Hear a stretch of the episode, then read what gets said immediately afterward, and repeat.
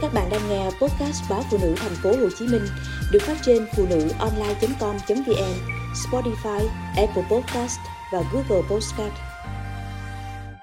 Khi lòng đã lạnh, việc sống chung trở nên đáng sợ.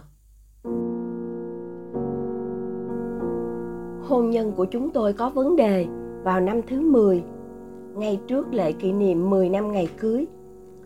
Hôm ấy, chúng tôi cãi nhau một trận nảy lửa không tìm được tiếng nói chung, nên tôi quyết định im lặng. Một tháng, hai tháng, xen lẫn khoảng thời gian đó. Có vài lần, chồng tôi cố gắng làm hòa, nhưng tôi không chấp nhận. Không phải tôi cố chấp, mà vì chồng tôi thực sự không hiểu vấn đề. Mười năm hôn nhân, tôi bận rộn với hai đứa con thơ.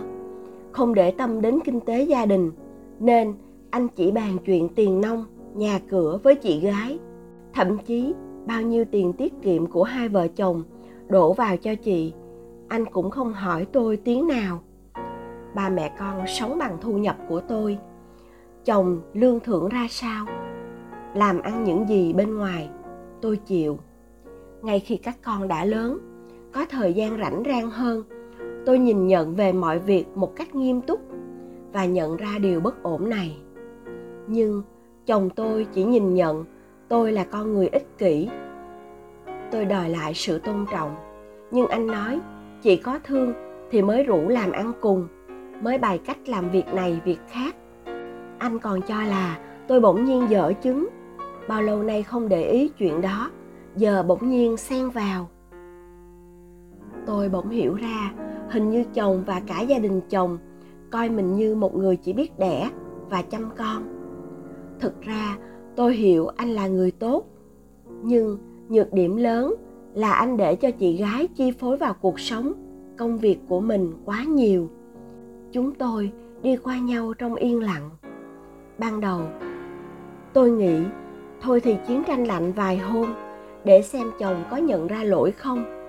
Nhưng trớ trêu thay, những cuộc điện thoại dày đặc của chị gái cho em trai, hàng ngày như muốn trêu tức tôi. Đã vậy tôi quyết định im luôn. Dần dần, tôi không còn nhu cầu trao đổi hay chia sẻ gì với chồng. Tôi kết nối lại với những mối quan hệ đã bị quên lãng. Với nhóm chị em trước tôi thờ ơ, thì nay tôi tích cực. Tôi không còn lo tích góp lo lắng kinh tế như trước đây nữa. Có tiền, tôi đi làm đẹp, thư giãn, đi chơi cùng bạn. Chúng tôi vẫn ở một nhà ăn chung bữa cơm, nhưng ngủ quay lưng lại nhau. Mỗi tối khi đã xong mọi việc, chúng tôi mỗi người ôm một điện thoại, sống với thế giới của mình. Vài lần đứng trên sân thượng một mình, tôi khóc. Tôi sợ cảm giác nguội lạnh của hôn nhân. Cũng đôi khi tỉnh lại, tôi suy nghĩ một cách nghiêm túc, mình cần làm gì? Gần đây, tôi đã trùng xuống vì nghĩ thương con muốn một lần nữa nói để chồng sửa chữa, vuông vén cho hôn nhân. Nhưng tình cờ tôi lại nghe được cuộc gọi, chị gái rủ chồng tôi chơi tiền ảo trên một sàn đầu tư đầy rủi ro, từng được cảnh báo trên báo chí. Số tiền anh dùng để chơi cùng chị bằng nửa năm thu nhập của vợ. Vậy nhưng anh không nói với tôi một câu nào. Đến đây thì tôi trở nên tuyệt vọng tôi không còn đợi chồng, ăn tối từ hôm đó.